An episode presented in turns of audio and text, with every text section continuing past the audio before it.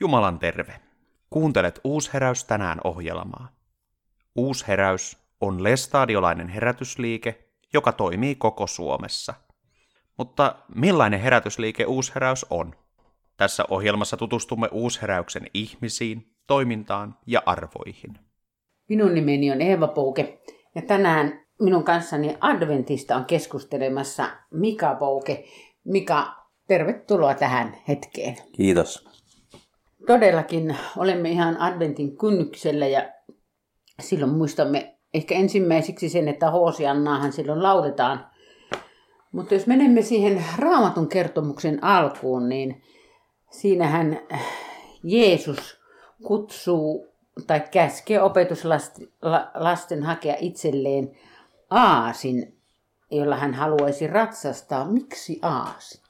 No ensinnäkin aasihan on se yleisin tämmöinen kotieläin. Se kantaa kuormia ja sillä voi ratsastaa varsinkin siellä Juudean kukkuloilla. Aasi on ketterä kulkemaan ylös ja alas. Se, se vaatii vähemmän eh, ruokaa kuin joku hevonen tai kameli. Se on vähän tyytyväinen. Et se on niihin, niihin maisemiin ja olosuhteisiin se paras tämmöinen ratsu. Mm. Ja silloin oli var, varmasti hyvin yleinen, mutta myös tänä, tänä päivänä, jos menee Israeliin, niin se on sieltä löydettävissä. Kyllä, kyllä siellä sitä, sitä on, käytetään edelleenkin tämmöisenä kotieläimenä. Jos ajattelee, että, että kameli on taas siellä alhaalla hiekkaerämaissa, hevonen on taas enemmän semmoinen tasankojen eläin ja sotaratsu, mutta tämä Aasi on tämmöinen, tämmöinen arkinen kotieläin. Kyllä, ja vaatimaton, se ei pidä meteliä itsestään. Tätä raamatun kertomusta, jota lukee, niin siinähän on sellaiset merkilliset sanat, millä Jeesus käskee opetuslasten hakea sitä aasia ja uskoa, että ihmiset hänelle sen antavat, kun taikasanat ovat, että Herra tarvitsee sitä, niin mitä tämä tarkoittaa?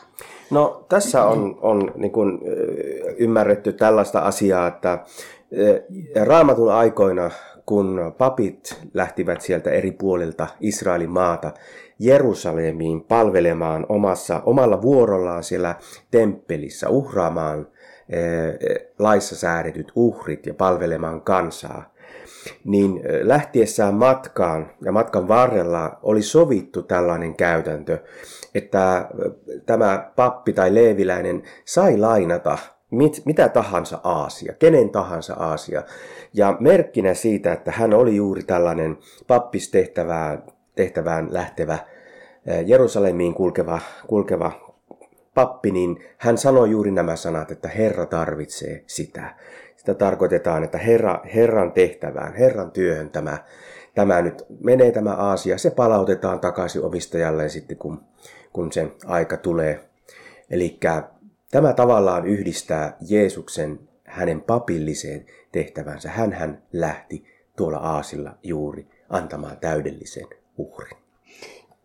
Onko näin, että siitä ei ollut hyvä kieltäytyä, jos joku sanoo näin, pappi sanoo, että Herra tarvitsee sitä, niin se aasi tuli silloin antaa. Näin on. Se oli yhteinen pelisääntö ja voi varmaan ajatella, että joku saattaisi olla hyvin tyytyväinen, että hänen aasinsa on palvellut Herran, Herran työtä tällä tavalla. Eli se temppelipalvelus ja pappistehtävä ja sen suorittaminen nähtiin hyvin arvokkaana tehtävänä. Kyllä. Joo, ja näin sai tavallaan omalla omaisuudellaan sitä lainaamalla olla osallinen sen tehtävän suorittamisessa. Näinpä siinä juuri sai sillä omalla, omalla omaisuudellaan, pienelläkin omaisuudella, arkisella, arkisella välineellä tavalla olla, olla pienen pala auttamassa tätä, tekemässä tätä ihmisen ja Jumalan suhdetta, suhdetta niin kuin eläväksi. Mm. Ja näin voi ajatella, että myös tämän aasintamman varsan omistaja sai olla myös tässä Kristuksen sovitustyössä tällä tavalla mukana, niin sen ensiaskelissa. Nimenomaan. En tiedä, mahtoiko hän ymmärtää vielä, mistä oli kysymys, kun, kun itse, itse Jeesus otti tämän aasin, aasin käyttöönsä. Mm. Tällä on myös niin kuin ennustuksensa, miksi, miksi tämä aasintamman varsa piti ottaa. Kyllä, eli kysymyksessä ei ollut vaan ihan pelkästään mikä tahansa teko, vaan jotain sellaista, josta oli kuitenkin profetoitu jo satoja vuosia aikaisemmin. Sakarian kirjan yhdeksännessä luvussa on nämä varmaan monille tutut jakeet ja yhdeksän. Iloitse tytär Sion, riemuitse tytär Jerusalem, katso kuninkaasi tulee. Vanhuskas ja voittoisa hän on. Hän on nöyrä, hän ratsastaa aasilla. Aasi on hänen kuninkaallinen ratsunsa. Ja tässä todella näemme, että Jeesus toteutti tuon Sakarian kirjan profetian ratsastamalla. Ja, ja tässä tietenkin tärkeä sana, joka liittyy myöskin oikeastaan Aasiin, on, että se on nöyryyden kuva. Se on nöyrä. Hän, Kristus tuli antamaan henkensä. Hän tuli palvelemaan ihmiskuntaa. Mm. Ja onko näin, että täyttävä, hän, Jeesus myös täyttää näin profetian? Kyllähän se on merkki siitä, että, että todellakin tämä on annettu merkkinä Messiaasta, Kristuksesta jo aikaisemmin kansalle ja meille kaikille. Tällä tavalla meidän Messiaamme tuli ensimmäisen kerran, kun hän, hän tuli ihmiseksi ja hän, hän kuoli antaessaan itsensä täydellisenä uhrina vuodattaessaan verensä ristillä. Eli myös todistus niin Jeesuksen messiaanisuudesta ja siitä, että hän on Messias, on se, että hän täyttää profetiat. Kyllä. Ja tässä voisi kyllä sanoa, että tämä ei ollut mikä tahansa aasilla ratsastaminen. Kyllähän siellä toki, kun niitä aasilla ratsastia siellä liikkuu ja liikkuu edelleenkin, vaan erityistä tässä on se, että, että hän otti aasin tamman varsan ja vieläpä sellaisen, jolla kukaan ei ollut aikaisemmin ratsastanut. Miten sä ajattelet, että mikä merkitys sillä on? No näin ajattelisin tämmöisenä, kun, kun tiedämme, että kuinka kuitenkin kotieläimetkin täytyy kesyttää ja, ja ratsueläimet täytyy ensin kouluttaa, että ne suostuu kantamaan ihmistä – nyt tässä oikein erikseen mainitaan tällainen seikka, että kukaan ei ollut sillä aikaisemmin ratsastanut. Eli näin ainakin tulisi loogisesti ajateltua, että jos tämmöinen eläin, mikä hyvänsä, aasikin, jos sillä ei ole kukaan koskaan aikaisemmin ratsastanut, niin alkaisi vikuroimaan ja yrittäisi pudottaa. Et ei, häntä, ei tällaista asiaa vielä ole koulutettu ratsuksi, eikä, eikä totutettu siihen, että ihminen istuu sen selkää ja, ja lähtee ratsastamaan ja Asipa vielä tottelee ja menee sinne, minne ihminen käskee. Siihenkin tarvitaan tämmöistä totuttelua ja koulutusta.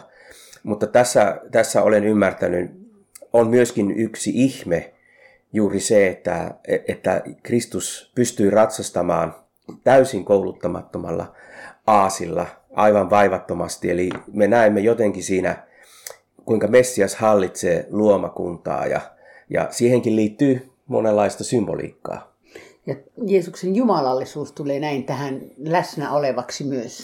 No nimenomaan ensinnäkin näin, että me näemme tässä paitsi sen, että hän on nöyrä, hän tuli ihmiseksi, hän elää ihmisen arkisen elämän, mutta toisaalta se, että hän, hän pystyy ratsastamaan aasilla tuolla tavalla on vähän, vähän niin kuin se, että hän pystyi kävelemään vetten päällä myrskyävien aaltojen keskellä uppoamatta siihen. Me välttämättä tulisi ajatelleeksi, että tuo täysin ratsastamattomalla aasinvarsalla ratsastaminen olisi myöskin tietyllä tavalla, että hän hallitsee luonnon, hän, hän, hänen käskystään niin kuin luomakunta tottelee häntä. Hmm. Ja on hänen vallassaan. On hänen vallassaan ja voisimme ajatella näin, että yksin, yksin hän saa aikaan sen. Hän, hän pystyy, pystyy tuota, meidänkin itsepäisen luontomme, ihmisen itsepäisen luonton, luontomme myöskin hallitsemaan, kun me annamme, annamme hänen tulla elämämme hallitsijaksi.